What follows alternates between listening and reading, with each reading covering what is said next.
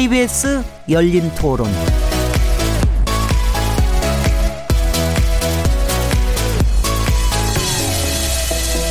안녕하세요. 묻는다, 듣는다, 통한다. KBS 열린 토론 진행자 시민 김진혜입니다.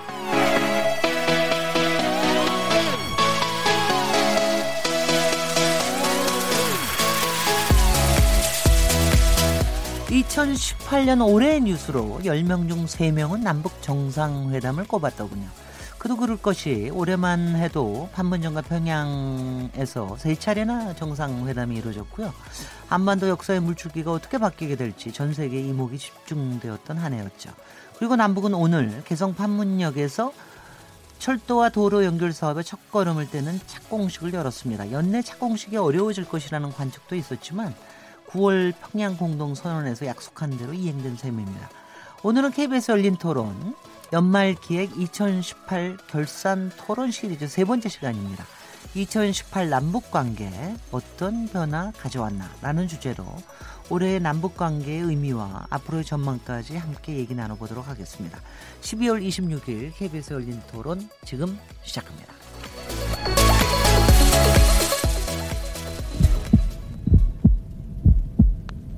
살아 있습니다.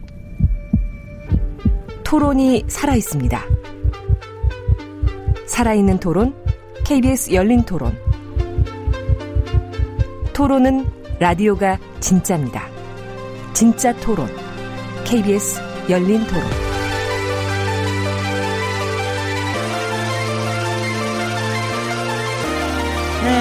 열린 토론 청취자 여러분께서 토론에 참여하실 수 있는 방법 안내해 드리겠습니다.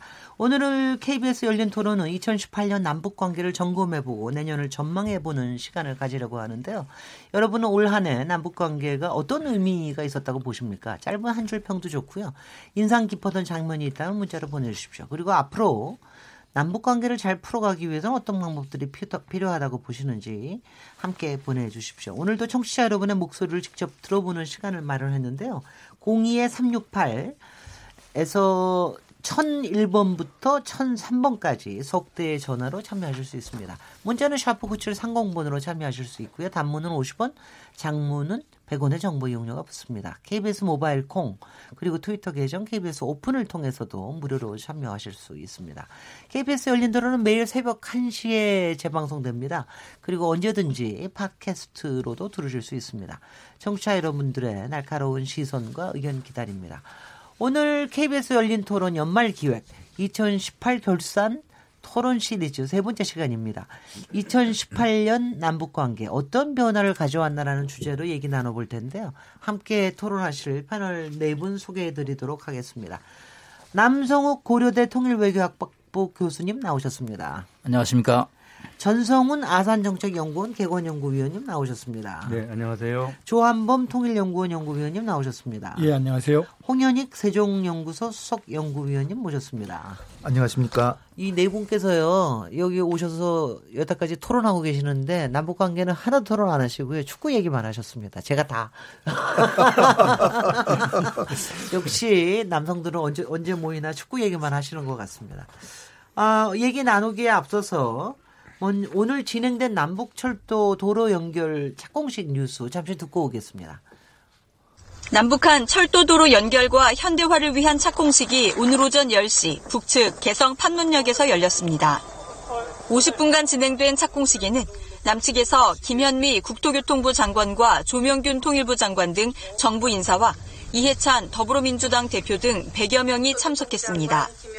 이제 철도는 시공만이 아니라 남과 북의 마음의 거리까지 줄이는 역할을 하게 될 것입니다. 북측에서는 이선권 조국 평화통일위원회 위원장, 강강수 민족경제협력위원회 위원장, 김윤혁 철도성 부상 등 역시 100여 명이 참석했습니다. 서로 힘을 주고 격려하고 강추위 속에서 동서해선 철도 도로 공동조사도 결성하여 오늘은 철도 도로 현대화의 첫 삽을 뛰게 되었습니다. 이번 착공식은 곧바로 실제 공사를 시작한다기보다 남북 간 철도도로 협력 의지를 다지는 데 의의가 있다고 정부는 평가하고 있습니다. 예, 사실 북미 대화의 워낙 교정 상태가 좀 오래되고 그래서 과연 올해 연내 착공식이 이루어질까 이런 생각도 했는데 어, 결국 약속대로 이행은 됐습니다. 오늘 26일 날 착공식을 했는데 어, 이 착공식 자체가 어떤 의미가 있는지 뭐 좀 짚어주시기 바랍니다. 조한범 연구위원님. 예, 지금 뭐 모두에도 말씀이 있으셨지만 지금 뭐 당장 공사를 시작할 수 있는 건 아니거든요. 네. 지금 이제 한반도 문제가 복합적인데 크게 보면 하나는 이제 당면 현안이 비핵화. 이게 모든 문제의 출발점이죠. 그리고 이것에 상하는 북한에 대한 체제 보장을 포함하는 평화 정착 부분, 뭐 평화 체제 구축. 그리고 이제 남북 관계 발전 세 축인데요. 이 세 축에서 어 지금 가장 지체가 되고 있는 부분은 비핵화입니다. 네. 비핵화고 그리고 가장 많이 진전된 부분은 남북 관계입니다. 근데 이게 지금 서로 연동돼 있거든요. 그러니까 남북 관계에서 상당히 많은 군사적인 신뢰 구축 조치, 그다음에 이번에 철도 어, 착공식, 철도 도로 착공식 또 열렸지만 실제적으로 대규모의 어떤 획기적인 남북 관계 개선은 지금 되고 있지 않아요. 네. 그러니까 의지만 확인하는 단계라는 거죠. 따라서 이것에 대해서 만일에 이게 구체적인 성과로서 만일에 어떤 객관적인 지표를 본다고 그러면은 어, 어느 정도 그 성과에 이제 문제를 제기할 수 있겠지만 음. 그러나 중요한 것은 이 상황에서도 남북 관계는 가지고 가겠다는 의지를 서로 확인하고 있다는 거죠. 네. 그리고 또 하나는 과거에는 사실은 남북 관계와 안보가 사실 불균형이었습니다. 뭐 동해에서는 금강산 유람선이 가는데 서해에서는 연평해전이 벌어졌거든요. 네. 근데 지금은 군사 분야가 더 빨라요. 일반 교류보다. 또 하나는 과거에는 남북 관계는 진전됨에도 불구하고 북미 관계는 개선이 없었거든요. 근데 지금은 남북 관계가 북미와 같이 가고 있어요. 그렇게 본다 그러면 비핵화 부분의 지체, 이 부분 뭐 나중에 또 얘기가 나오겠습니다. 이 부분으로 남북 관계가 원하는 만큼의 속도는 못 내고 있지만 그렇지만 이 상황에서도 어느 정도의 성과를 거두고 있다. 특히 음. 양측이 확고한 의지는 보여주고 있다. 그런 점에서 저는 매우 긍정적이다 이렇게 보고 있습니다. 네, 남성국 교수님. 네, 아까 북측 대표 연설대로 강추위 속에서 오늘 행사들 하느라고. 오늘은 별로 안 추웠어요. 내일이 더 추워요. 그래도 네, 북측 네. 대표가 강추위라고.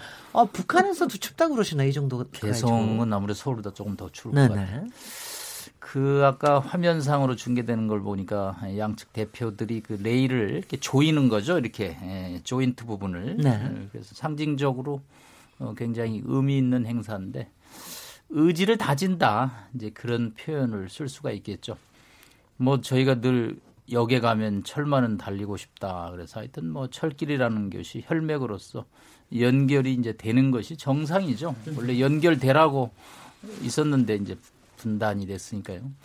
근데 이제 오늘 행사를 보면서 느낀 점은 과거에 많이 본 행사인데 하는 느낌이 들었습니다. 2000년 7월에 6.15 예, 공동선언 이후에 김대중 대통령과 김정일 위원장 간의 합의에 의해서 경의선 철도 연결식이 있었습니다. 기공식이었죠. 네네. 2007년에도 시범 열차 운행이 있었습니다. 뭐 철도도로 항상 연결해야 되는 우선 과제이기 때문에 남북 간의 이벤트 행사가 많았습니다.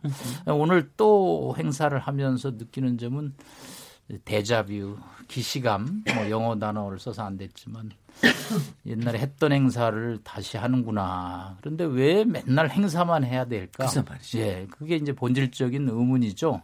어, 결국은 이번 행사도 크리스마스 이브날 유엔 안보리에서 제재 면제로 어, 결론이 나서 네. 정말 크리스마스 전날 아슬아슬하게 결정이 났고 오늘 이제 행사가 이루어졌는데 뭐 오늘 실제 공사를 안 한다라는 것은 앞에 조한범 박사님도 얘기를 했고 앞으로 뭐 공사를 자기 자재로 자기가 하는 거야 뭐 어떻게 했냐마는 공사 연결을 위해서 뭐 북측이 아까 현대화라는 표현을 썼는데 뭐 남측의 자재가 가지 않는 이상은 북측이 현대화하기는 어려운데 이거 역시 또 유엔 제재하고 맞물려 있고 그 이면에는 북한의 비핵화와 맞물려 있다. 그렇죠.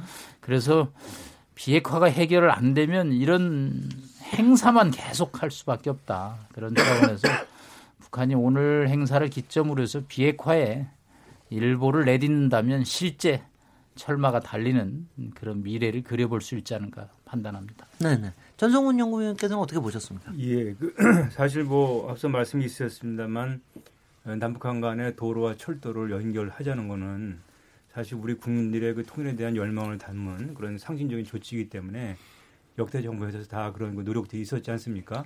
네. 뭐 바로 전에 박근혜 정부에서도 경원선 연결하기 위한 그, 그 시도가 있었습니다. 네. 어, 그런 것들이 이제 결국은 이제 북한의 그 핵개발 문제로 인해서 이제 좌절되고 좌절되고 해왔는데 예, 이번에 있는 것도 사실 그 문재인 대통령께서 트럼프하고 지난번 그 부에노스 아이레스에서 이제 정상 회동 하시면서 이제 정확하게 표현하신 대로 착공식이라기보다는 착수식에 가깝다 네. 이렇게 볼 수가 있습니다.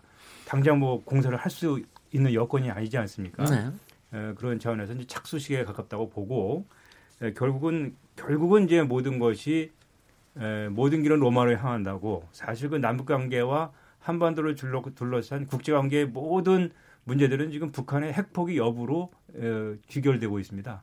그래서 이제 앞으로 거기에 있어서 진전이 없는 상황 하에서는 어, 이 남북한 간의 열망을 담은 이런 도로 철도 어, 사업도 그저 그냥 우리의 희망을 가, 가, 담은 채 네. 크게 진전하기 어려운 그런 상황이 아닌가 음흠. 이렇게 생각이 됩니다.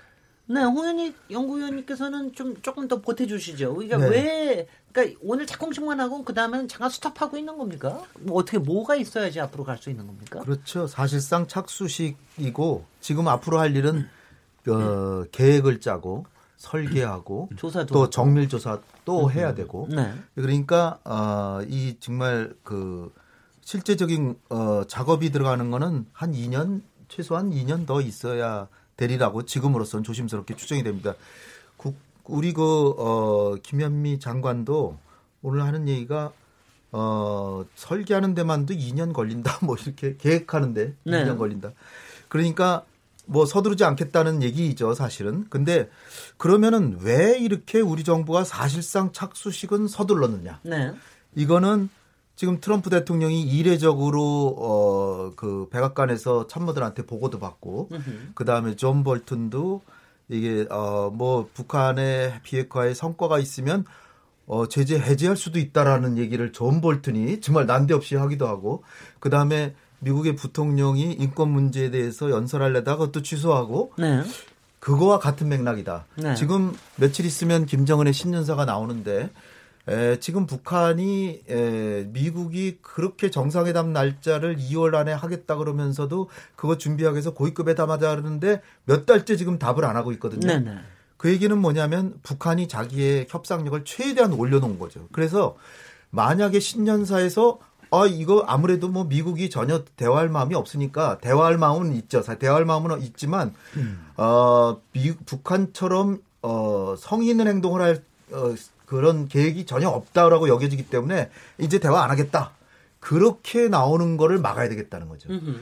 그래서 어 지금 남북 간의 철도를 연결하는 어 상징적인 행동을 함으로써 김정은 위원장에게 큰 어, 남북 경협으로 얻을 게 비핵화만 하면 있다는 음. 거를 이제 보여줘서 어, 미국이나 한국이나 지금 어, 신년사에서 김정은이 남북 관계나 북미 관계에서 뭔가 비핵화로서 보답하기를 기대하는 그리고 어, 비핵화 과정을 이제 포기하겠다라는 얘기를 하지 못하도록 쐐기를 박는 거다 이런 측면이 있고요. 그다음에 이제 좀 더 큰 그림으로 보면 지금 사실 어 한반도가 분단이 돼서 우리 대한민국이 섬보다도 훨씬 못한 유라시아 대륙에서 완전히 단절돼 있었는데 이게 연결이 돼서 어떻게 보면 어 반도의 지위를 다시 찾았을 뿐 아니라 유라시아 대륙으로 연결될 수 있는 아주 중요한 어 첫걸음이 될 수 있다. 네. 그런 취지에서 보면 요번에도 참 우연인지 모르지만 일본과 미국의 대표자들은 하나도 안 왔잖아요. 근데 몽골, 중국, 러시아는 왔잖아요. 네. 유라시아 대륙에 우리 정통성을 다시 찾고 유라시아 대륙의 물류 기지로 할 수, 어, 우리가 새 출발할 수 있는 좋은 계기이기 때문에 우리에게도 결코 나쁜 것은 아니다. 예. 네, 이런 측면에서 강조드리고 싶습니다. 아, 그 지금 뭐 말씀하시는데 뭐 힌트를 굉장히 많이 주셨는데 사실 최근에 한 달 반 동안 계속해서 무슨 낚시 여기저기에서 이루어지고 있는 것 같은 그런 느낌이 좀 있었어요. 볼튼도 생존 안 하던 말하고. 그리고 가장 최근에는 어, 어저께인가요? 또 트럼프 대통령 그 와중에도 지금 트럼프 crisis 와중에도 또 트위터인가 뭔가 하셔가지고 어, 신년에 또 김정은 위원장과의 만남을 기대한다. 뭐 이런 트위터도 하시고 뭐 이래서 아니 그 김정은 위원장의 신년사가 그렇게 그렇게 폭탄 선언이 나올까 무서운 겁니까? 그렇게는 못하겠죠. 네네. 왜냐하면 뭐 김정은 위원장이 꼭 선의를 가지고 협상에 나왔다고 저는 보지는 않습니다. 그러나 이미 돌아가기는 어려운 다리를 건넜다. 왜냐하면 지금 트럼프 대통령 심지어 강경파 볼턴까지 유화적인 입장을 보이고 있지만 미국의 국내 국내 분위기는 사실 좀 살벌합니다. 예, 예. 뭐냐면 일단 예를 들면 작은 사례만 보더라도 사우디아라비아 언론 가시쿠지 피살 때문에 사우디를 거의 악마하는 게 미국의 여론이거든요. 근데 김정은 위원장은 자기 공무부를 처형했고 그다음에 자기 이복형을 백주 대낮에 암살을 했거든요. 그러니까 음. 원비어 씨 사건도 있고 해서 그러니까 일반적인 여론은 북한에서 굉장히 불리해요. 음. 그러니까 절대로 양보해서는 안 된다. 그다음에 인권 문제 반드시 제기해야 된다. 그다음에 WMD 생화학 무기부터 단거리 탄도미사일 모두 넣어야 된다는 게 트럼프 대통령을 제외한 민주공화 일반 여론입니다. 네. 그러니까 북한에 대한 여론은 상당히 안 좋아요. 그 런데 이런 상황에서 사실 그동안 미국이 제재와 압박, 그러니까 최대 압박 정책을 통해서 북한을 강제해 왔거든요. 네. 근데 북한 입장에서는 어, 물론 이제 이론의 여지는 있지만 풍계리 핵시험장도 폭파했고 동창리 미사일 발사 엔진 시험장도 폐기에 착수했고 뭐 본의제는 아니지만 유해도 송환했고 그다음에 영변 핵시설 그거 큰 거거든요. 네. 그 영구 폐기 의사까지도 지금 약속을 했는데 종전 선언도 없고 종전 선언 사실 상징적이거든요. 네. 그다음에 내심 원했던 대북 제재는 지난해 위기 국면에서 여덟 차례 했는데 미국의 독자 대북 제재가 올해 협상 국면에서는 올해 열 차례로 더 많아요. 네. 그러니까 북한 입장은 매우 어렵죠. 그러니까 김정은 위원장 입장에서는 사실은 더 양보할 게 없다라는 판단을 하고 있는 거고 트럼프 대통령 입장에서는 사실 그런 여러 가지 주류 언론 영향을 무시할 수는 없으니까 허들 상당히 높여놓은 상황이었거든요. 근데 이제 거꾸로 협상이 장기화하면서 지금 말씀하신 트럼프 crisis, 네. 미국 내 입지가 상당히 약해지면서 트럼프 대통령이 좀 더 조기의 성과를 도출하려는 생각을 하고 있는 거죠. 네. 그러니까 지금 아까 우리 남 교수님 말씀하셨지만 부에노스아이레스 G20 회의가 저는 결정적 계기였다고 봐요. 그러니까 그 이후로 한미 정상 그다음에 미중 정상회담 이후에 변화가 보여요. 그 볼턴 발언, 그다음에 폼페오 장관의 발언, 그다음에 여러 어떤 흐름을 보면 북한을 견인해 내려고 하는 그렇지만 전략적인 양보를 하는 건 아니죠. 기본의 대북 제재와 최대 압박 정책을 유지하면서 전술적 차원의 유연성을 주는 거고 그러면서 이번에 철도 착공식도 미국이 상당 부분 유연한 입장을 보인 거라고 보는 거죠 저는. 어떻게 하든지 끈을 끊어놓지 않으려고 지금 열심히 노력을 하는 것 같은데요. 동력이 사실 6.12 이후에 폼페이오 장관이 평양 다닐 때만 해도 고위급 회담으로 큰 성과를 기대했는데 가을에 낙엽이 좀 떨어지기 시작하더니 어떻게 시들시들해지고 중간 선거가 가까이 왔었습니다. 그때. 11월 중간 선거 끝나고 나서 뭔가 하원에서 조금 네. 음, 의석수를 잃고 그러면서 이제 트럼프 입장에서는 이걸 어떻게 2020년 본인 선거까지 줄을 너무 팽팽해도 안 되고 너무 느슨해도 안 되고 그래서 음. 일단은 지금 인도적 차원의 지원을 하겠다는 미국인들도 원비어 사건 이후에 평양에 못 들어가거든요. 네. 이게 양측이 상당히 그 불편한 점이죠. 미국도 음. 불편하고 평양도 불편하고 스티븐 비건이 이제 특사로 들어왔는데 이 사람 뭐 한 6개월이 다 가도록 아직 최선희 counterpart 부상도 못 만나고 있고 음흠. 북측에서 결정을 하는 느낌을 갖는 거죠. 네. 그러니까 줄을 너무 잡아당겼다라고 워싱턴이 판단을 했고 조금 줄을 늦춰볼까? 으흠. 특히 내년에 뭐 정상회담 스케줄도 좀 얘기를 해야 되는데 그래서 지난달만 해도 어뭐 회담 서두를 이유 없다라고 그러더니 갑자기 24일 날 트위터에서 이제 아주 엄중한 표정으로 으흠. 비건으로부터 보고를 받는 으흠. 그럼으로써 인도적 차원의 미국인들의 방북을 허가하면서 회담의 동력을 좀 살리려는 미국의 뭐 조 박사님 말씀대로 시기적으로 또 전술적으로 북한을 하여튼 협상장으로 끌어내리려는 이제 하나의 카드인데 이게 이제 공이 평양으로 간 거냐 아니면 아직도 워싱턴에 있는 거냐. 아마 김정은 입장에선 지금 뭐 1월 1일 신년사 마지막 초안을 다듬고 있을 텐데 내가 이 정도로 협상장에 나갈 것 같으냐. 으흠. 이 미국이 나를 아직도 잘 모르는구나. 음. 아, 이런 정도 카드 갖고는 안 되고 어느 정도 뭐 제재에 대해서 조금 유연한 자세를 보여줘야지 으흠. 비건하고 최선희 만남을 주선하겠다. 음. 그래야지 또 뭐 다음 단계로 나가서 장관급 고위급 회담, 폼페이오의 평양 방문, 음. 그다음에 뭐 2월에 2차 북미 정상까지 우리 시나리오를 끌고 가겠다. 음. 이제 그런 차원에서 뭐 이 겨울에 이 협상 동력을 뭐 유지시키는 차원에서 뭐 양측의 이런 분위기가 어, 나쁘지는 않다고 생각합니다. 네. 그 신년사가 정확히 1월 1일 날 나오게 돼요. 예, 1월 1일 날. 1월 1일 날 어디에서 예. 합니까? 그거를 그러니까 실제 방송으로 하고요. 네네. 방송. 그다음에 당보, 청년보, 군보 세 개 모두 실립니다. 그걸 공표가 되고요. 지금 잠깐 우리 남생님 말씀하셨죠. 하나만 더 첨언 드리면 예. 이게 작은 에피소드입니다만은 스티븐 비건 대표도 강경파예요. 네. 근데 인천 공항에 내리자마자 준비한 발표문을 읽었거든요. 네. 거기에서 인도적 지원에 지금 웜비어 씨 그 사건으로 철회된 미국민의 대북 여행 금지가 문제가 되기 때문에 재검토하겠다. 이걸 바로 읽었어요. 음. 그리고 더 중요한 건 요 다음인데요. 그 내용의 전문을 미국 대사관에서 저한테 보내줬어요. 아, 그래요? 근데 그 뭐 저한테만 네. 보내준 건 아닙니다. 그러니까 디어, 디어 통일 연구원 아니요 dear 네. all이니까 아, 네, 네. 이 관계된 뭐 많은 사람들에게 보냈겠죠. 네. 그 얘기 뭐냐면은 그 이야기를 좀 확산시켜 달라는 게더 강한 거예요. 그리고 그 마지막 부분에 언론이 주목을 안 한 내용들이 들어 있는데 얼마 전에 어, 미국에 억류돼 있던 미국인 한 분을 석방을 했어요, 북한이. 근데 거기서 굉장히 높게 평가하는 내용이 나와요. 으흠. 북한이 자국민 억류된 어, 그 미국인을 석방하는 과정에서 매우 신중하고도 외교적으로 아주 적절한 조치를 취해줬다. 으흠. 이렇게 이런 표현은 사실 최근에 들어본 적이 없는 표현이거든요. 으흠. 그렇게 본다 그러면 역시 우리 남 교수님 말씀대로 어, 줄을 놔버린 건 아니에요. 네. 전략적인 변화는 아니지만 너무 당긴 고무줄을 좀 완화해 주는 건 확실해 보입니다. 네. 네. 제가 볼 땐 미국의 태도가 전 좀 이렇게 그 실소를 좀 자아내는데요.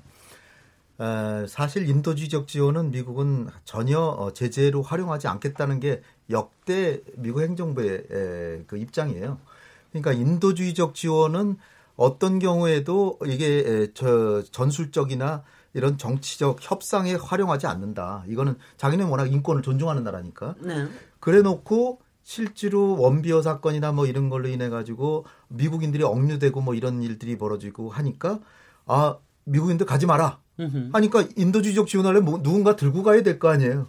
사람을 못 가게 하니까 지원이 안 되죠. 음. 그러다 보니까 아, 북한하고 경색이 되고 나름의 뭔가 좀 줘야 되겠는데 본래 주도 본래 주려고 했던 것을 이제까지 자기네가 좀 오버해서 좀 과도하게 못 가게 하던 거를 보내주겠다 하는데 그 미국이 초강대국이니까 아 그냥 아무 명분 없이 그냥 그렇게 다시 또 사람들 가게 해주고 하기가 좀 우스우니까 아 미국 미국인을 북한이 억류했었는데 최근에 아, 미국이 석방하라고 강력하게 압박을 안 했는데도 석방을 한 거 보니 인도주의적 지원하러 간 사람을 다시 억류하게 하겠느냐? 뭐 이런 투죠 제가 볼 때는. 따라서 지금 스티브 비건이 와서 뭐 굉장히 나름대로 선의의 표시를 했다라고는 하지만 북한이 보기에는 아 이거 좀 우스운 일이다. 왜냐하면 본래 인도주의적 지원은 본래 하게 돼 있는데 그 동안에 자기네들이 안 했다가 또 이제 좀 상황이 좀 달라지니까 아 이제 좀 어, 다시 가게 그것도 다시 가게 해주겠다도 아니에요. 다시 가게 하는 것을 검토하겠다 이렇게 얘기를 했어요. 그래서 네. 제가 볼 때는 북한이 볼 때는 북한의 손바닥 위에서 오히려 놀고 있는 제가 그래서 야 초강대국 미국이 왜 이렇게 약해졌나 그거는 제가 볼 땐 미국의 대북 정책이 합리성을 사, 어느 정도 좀 상실해서 나름대로 북한이 여러 가지 조치를 취했으면 종전 선언이라도 해주든지 아니면 연락사무소 설치를 위한 협상이라도 시작하든지 이런 조치들을 전혀 안 취하다 보니까 미국도 궁색해진 거죠. 그런데 미, 북한이 그냥 아예 대화조차 응하지 않으니까 네. 이런 좀 궁색한 어, 조치를 취한 게 아닌가 저는 그렇게 생각이 들더라고요. 전성훈 연구위원은 어떻게 예, 해석하세요? 그, 저는 이제 그 뭐그 그 미국 그 협상 대표 비건이 와서 한 행동이라든가 뭐 볼튼의 최근 얘기라든가 뭐 트럼프 트럼프의 트위트 어, 이런 것들이 어, 뭐 일면 미국이 좀 양보하면서 북한을 끌어내는 듯한 그런 노력을 보이는 그런 것으로 이제 비춰지는데요. 중요한 거는 이제 이, 이 사실 뭐 북한 핵 문제가 1, 2년 된 문제가 아니고 어, 30년이 다 된 문제이기 때문에 지금 미국 대통령 트럼프가 다섯 번째 대통령입니다. 어, 전체적인 맥락에서 볼 때 미국 사람들이 이전에 네 명의 대통령이 해왔던 경험들을 다 숙지하고 있고 네. 또 과거 정책이 실패했다고 공언하는 트럼프가 그 과거의 패턴을 반복하지 않겠다. 실패를 반복하지 않겠다고 하면서 지금 한편으로는 제재를 하면서 한편으로는 북한에 당근을 제공하고 있는 네. 그래서 나와라 나와라 하고 있는 그런 국면인데 이 국면이 그렇게 오래 가리라고 보지를 않습니다. 네. 많은 분들이 이거 미국과 북한이 주거니 받거니 하면서 이 비핵화 협상이 짧아진다, 기, 길어진다, 뭐 거래가 되는 거 아니냐 이런 식으로 얘기하지만 어, 트럼프가 어떤 이, 그 트위터를 날리든 이미 그 미국의 입장은 단호하다고 보고요. 소위 그 비핵화라는 것이 이제 북한의 핵 포기입니다. 예, 북한이 핵을 완전히 포기하고 NPT의 비핵 회원국으로 복귀하는 그 end state를 위해서 지금 미국이 에, 에, 북한과 협상에 들어가 있는데 에, 상당히 지금 그 미국으로서는 남북 관계에 미국이 걸림돌이 된다라는 그러한 그 비판을 받지 않으려고 상당히 조심하는 걸 역력히 느낄 수가 있습니다. 네네. 여러 가지 그 문제에도 그 이견에도 불구하고 상당히 많이 지난 1년 동안 남북 관계가 진전될 수 있었던 배경에는 미국, 미국이 상당히 많이 그 양보한 부분이 있어요. 그 제재를 완화해주고 남북 관계를 이렇게 그, 그, 진행해도록 이렇게 도와준 면이 있는데 이러한 모든 것들이 결국은 어, 북한의 핵포기 의사가 불확실한 것으로 판명될 경우에는 에, 미국이 우리에게 한국 정부에게 내밀 수 있는 청부사가 됩니다. 네. 에, 이제는 우리가 정책 바꿔야 되겠다. 트럼프라는 사람은 면전에서 180도 입장 바꿀 수 있는 사람이거든요.